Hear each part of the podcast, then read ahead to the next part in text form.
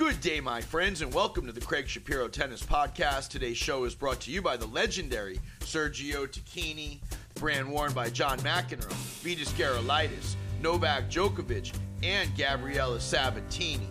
Check them out at sergiotacchini.com. Use the code SHAP30 in all caps to receive 30% off of your order. The Sunshine Double has concluded, the clay season has begun, and the war in Ukraine rages on. Today's guest was born and raised in Kiev, Ukraine, and was one of the flashiest players on tour. In 2012, he got to a career high 13 in the world. The dog, Alexander Dolgopolov, on the ground in Kiev, is today's guest. Are you safe? Where are you? Uh, in a house, my friend's house. Are you in Kiev? Yeah, Where do you live? Where do you call home? Kiev. I live in Kiev. I was born in Kiev. Have you seen the destruction and the war? Or have you been away from the destruction and the war? Um, partly, but no, not not the terrible stuff. Uh, I've been driving through Ukraine a little bit, a few hundred kilometers, but on the on the side from uh, from Polish uh, border and stuff like that. Then uh, I saw a little bit in Kiev, but uh, that's pretty much it. I haven't seen the bad stuff, and uh, probably I'll I'll go and look at uh, at maybe Bucha or something like that, uh, just to understand. Uh, but yeah, of course, I'm watching 24 hours of news and and the pictures and the videos, and I see everything. What are your duties each day? I understand. I, I read just as everyone else did that you joined the military to, to defend. Um, what are what have your duties been each and every day? No, at the moment, actually, I'm not yet at the military. Uh, I'm more. Uh, I was more collecting money. Now I'm waiting for bulletproof vests, and uh, today I did some volunteer work. Uh, we were sending some packages to to mothers with kids who who don't have any goods and are in tough places. Uh, then we drove to Chernigov with some humanitarian aid and um, just stuff like that, uh, chaotically helping around with what I can find and uh, with who I can. Gentlemen, you hear on the ground in Kiev, former world number 13. In 2012, he got to his career high. Uh, one of the flashiest, most unique players that we've seen. The dog, Alexander Dolgopolov, has traded in his rackets and taken up arms similar to Stakhovsky. We, we, we read on Instagram that you taught yourself or you took lessons how to fire the gun and that you said you, you got pretty good. Um, I wish we were meeting uh, in different circumstances. We've never met. You know, I love to watch you play. And um, you know we're we're ob- obviously deeply gutted and sorry what's happening in your country for the past six weeks now thank you, thank you. We're also in shock, especially with all the stories about the killing of the civilians, the rapes, uh, the children rapes under 10 years old, uh, which is, uh, I don't know, it's something tough to believe that it's reality, but uh, we see it from many, many people posting it. You know, it's not just uh, just the thing of the news. It's uh, also just regular people posting the stories on uh, on uh, social media, and that's really crazy. You know, uh, raping kids under ten years old is something sick. just today in brussels uh, the minister of Ukraine asked one question of the Russian delegation and said, Who are you people? Who are you people that are committing these types of war crimes? Have you had any firsthand experience of the reports of what's happened in Bucha? And you know, have you learned about the essentially the defeat of the Russian troops in and around Kiev? You mean uh, uh, on the war side or on the crime side? Well, I think you can pick wherever you want to start. Well, war side, uh, I think they they were obviously, from the information we have, uh, they were waiting that this will end in three five days. They because our guys found the parade form uh, on the second or the third day, so they were already entering the country with parade uniform to to put, give a parade in Kiev and uh, finish all this fast. But um, obviously, it wasn't meant to be, and uh, they got just stopped.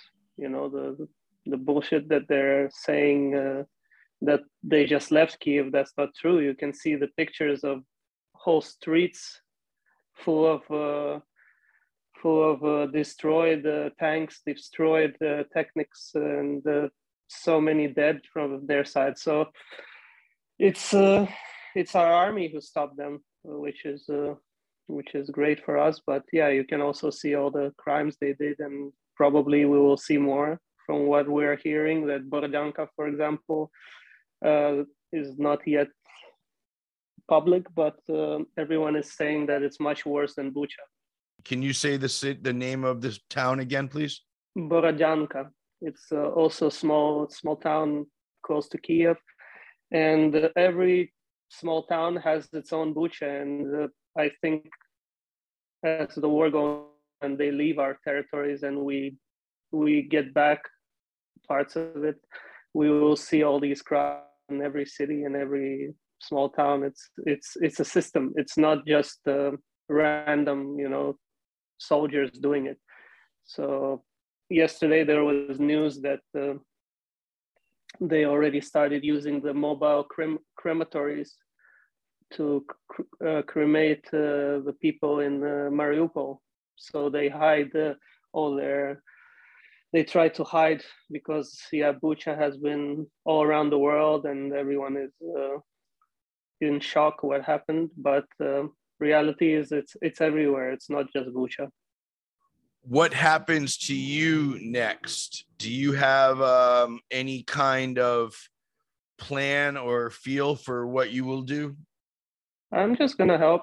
I help with what i can with what i find. Uh, you know some for example, one person wrote to me, just my uh, subscriber, that he is in uh, in Kherson, which is under the Russians, and uh, we just chat. And he, his mother is after a stroke, and they have they had zero money, so I just sent him some money. So every day I'm trying to do something. You know, today I did some volunteer work. The other day we went to Chernigov with some aid uh, some bulletproof vests, some food. Uh, also, the main part, I collected some money. We have a good amount, and we'll buy a good amount of bulletproof vests because not not everyone is still defended well. We we still need armor. Even the simplest things like uh, like helmets and bulletproof vests. Many people are in battles without those. So I'm just doing what I can now, the news is that the Russian military has moved their operations and their attacks to Luhansk and Donetsk to to to to to essentially take control of eastern Ukraine completely. Uh, Mariupol sounds like a. I mean, what we're what we're reading and what we're seeing is it's a completely ruined city will will you follow to the east or will you stay where you are? Uh no not at the moment because uh, even my i have some friends who who were in the army and uh, they're still not used in the fighting. So i think we have we have a good army we have good reserves and uh, i mean uh, i i've i've learned to shoot for a week but obviously i'm not a soldier you know to to be in the toughest fights. So, of course, if if if it comes to a point where I'm needed, I will be there. But at the moment, I'm you know there's four uh, there's four waves of uh, people who has to take uh, the gun. First one is the army. Second one is the reserves that used to be in the army at some point. Third one I don't remember is uh, I think just uh, the people that were uh, educated, connected to military stuff. And fourth one is just regular people like me. I've never been in the army, you know, for example. So at the moment i'm not uh, planning to move there i'm going to be helping from here i can still do a lot of help uh, with my social media with uh, collecting money with uh, uh, giving supplies to the army and to the guys fighting uh, to helping also um, it's going to be a giant problem of humanitarian help because people are losing their homes and stuff like that. So there's enough work here you know because many people left and uh, and many people need help. So you can always find what what to what to do your father um, played under the soviet union. Your father was a player. Your father coached andrei medvedev. The russians and the ukraine people are essentially they're different but they there's a lot of similarities. How do you feel about what has happened? Uh, how can you feel? It's terrible. I mean, it's tough to to really comment how how you feel. You just feel hate uh, for what they've done, and anger and uh, despair. And uh, I mean, it's not much to feel here. They're trying to really destroy the nation, not really. Uh, it's not a war. When you when you destroy civil people, people, it's uh, it's closer to a genocide, you know. So closer to a genocide. Yeah.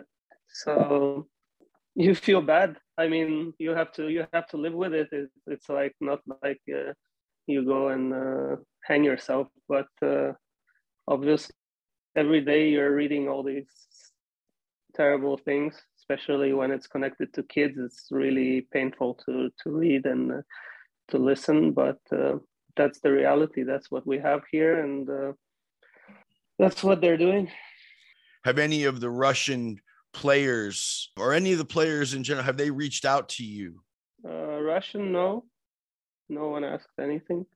Uh, other players, yes, but not too much. Few, few guys. Uh, one top player and a few other players, but not too many. Marta Kostyuk in a press conference just a few weeks ago said that none of the Russian players had reached out to her in confidence, had said anything to her. And then she said that all she'd been hearing was that the Russian players were uncertain about how they were going to be able to get paid. Can you speak to that at all? Mm, what's the question? What, what should, I should I should comment uh, on their actions? Are, are, are do, you, do you is there truth to what she said? Is there sort of a schism amongst the Russian and Ukrainians with regards to their athletes? Well I, I mean, what what what do you mean? They get they get paid not from the Russian government, so technically, if they want to speak and they have enough money to take out their families and give a position, but if they don't want it, then they don't want it. What what can you say? I mean, I already commented many times that I think the the FIFA stance is a is the logic stance. Just disqualify everyone until they are supposed to fix this. You know, the the people of Russia are it's their government for 20 years.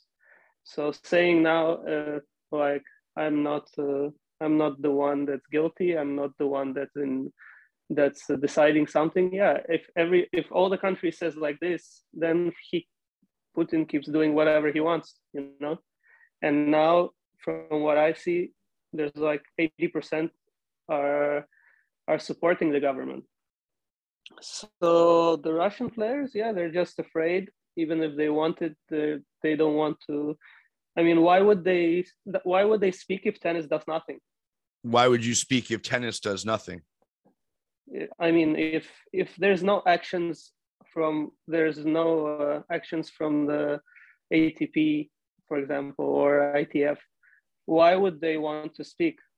For what? For just their moral? Well, probably they don't care much because it's not their country. They just want to play tennis, make their money, and uh, be on the side. They don't want to touch this uh, because it's uh, it looks awful. And of course, I, I think they feel not not too good that their country is doing stuff like that. But they, if no one pushes them, why would they get involved? You believe that uh, the FIFA stance, just banning Russia from the World Cup, from any international competition. All essentially all the Russian players should be sat should be sat down until there's peace, until this war stops. I think uh, not only sports, sports, uh, anything. I think every Russian should pay a price for this because we don't we don't get asked here in Ukraine. They just bomb us and kill us, and uh, and that's their government, which they allow to be there 20 years. Somehow he is president, and we don't see people speaking up. You know, the ones that did are in jail or killed, and the others are too afraid. So if they're too afraid, it's like silently. Uh, silently accepting what's being done and like this nothing is going to change and i think the world community uh, has to block them from everything. And they have to solve this problem. It's their guy. It's their government. It's their so you cannot just keep up keep saying he, he's doing this because people let him do this you know? Also also the all the world politics they were closing their eyes when they shut down uh, a klm flight over ukraine. They closed their eyes when he took crimea. They closed their eyes on everything and now the guy thinks that he is uh, i don't know invincible that he can do whatever he wants and everyone will just shut up and and watch it happen. For me, any Russian that doesn't condemn the actual regime and the actual actions of their army has to pay a price.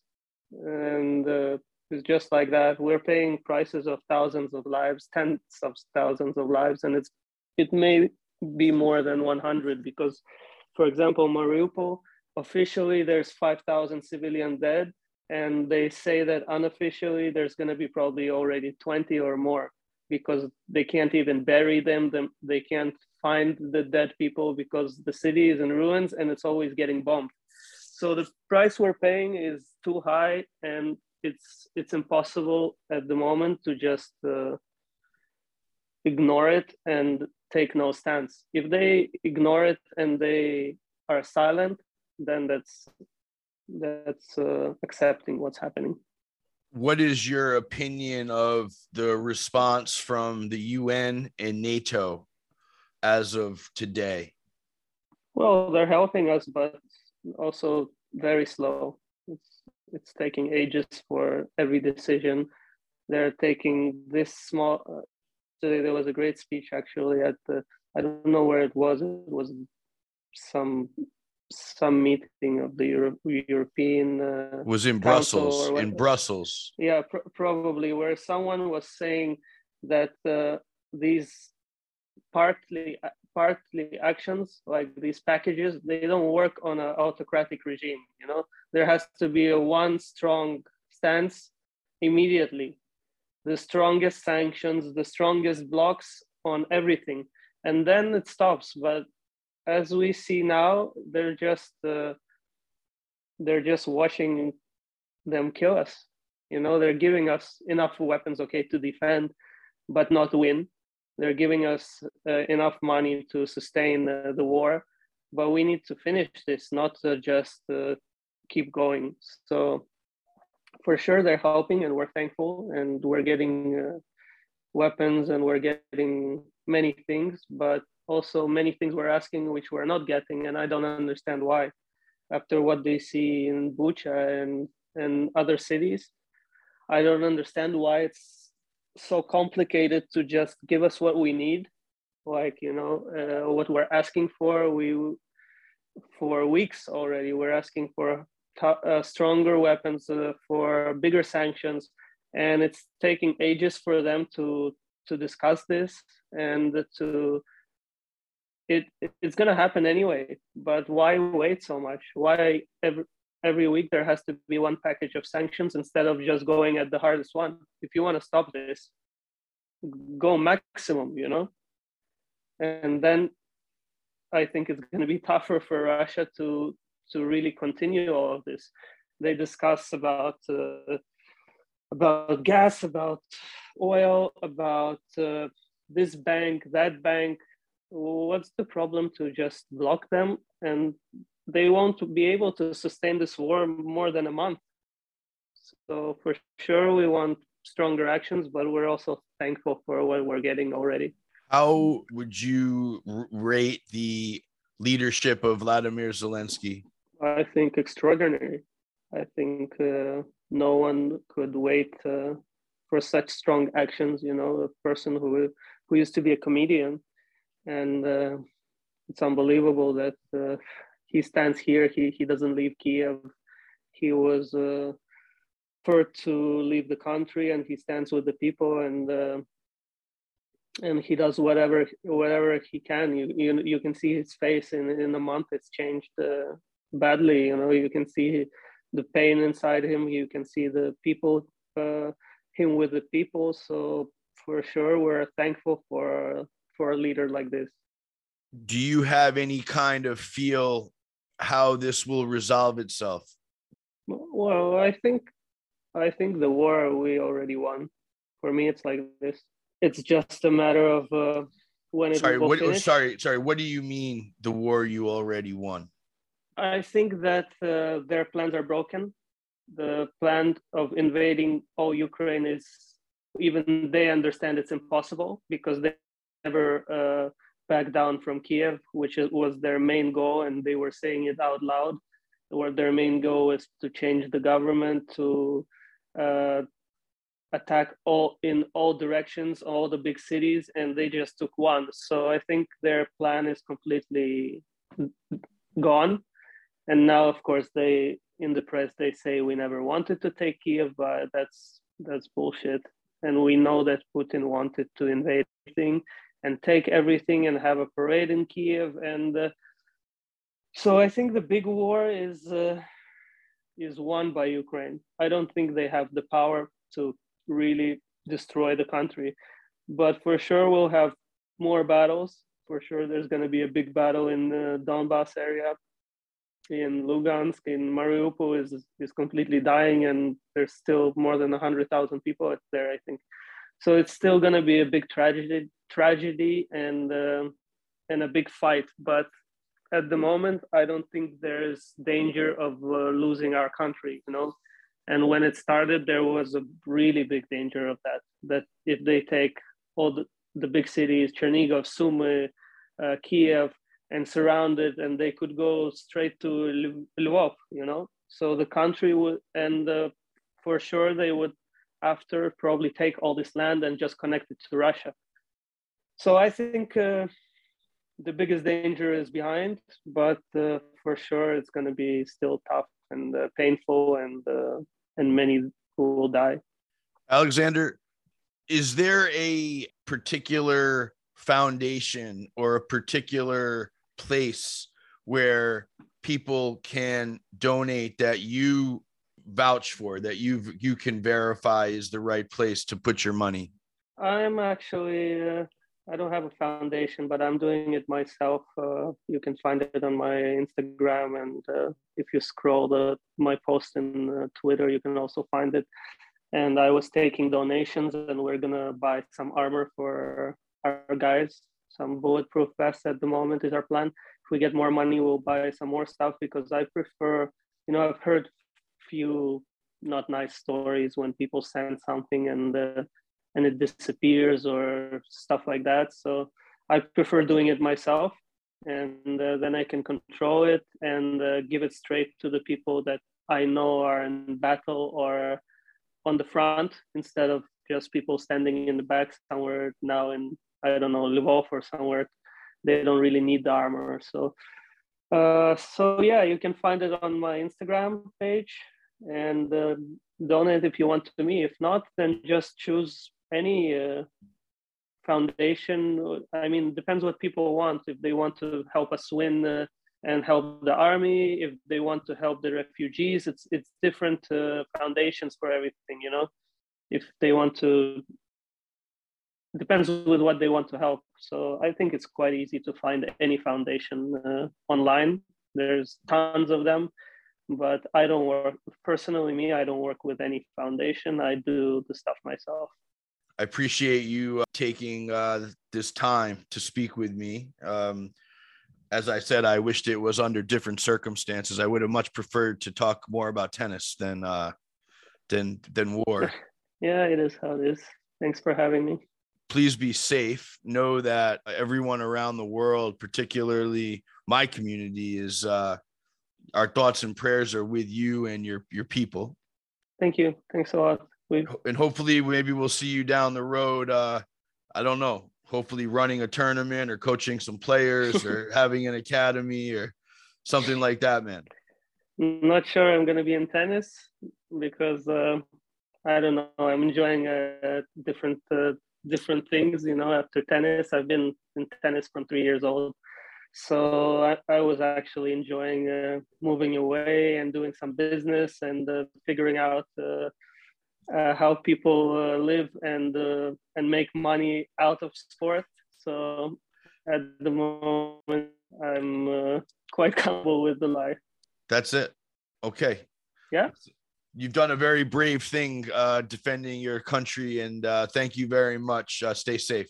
Thank you.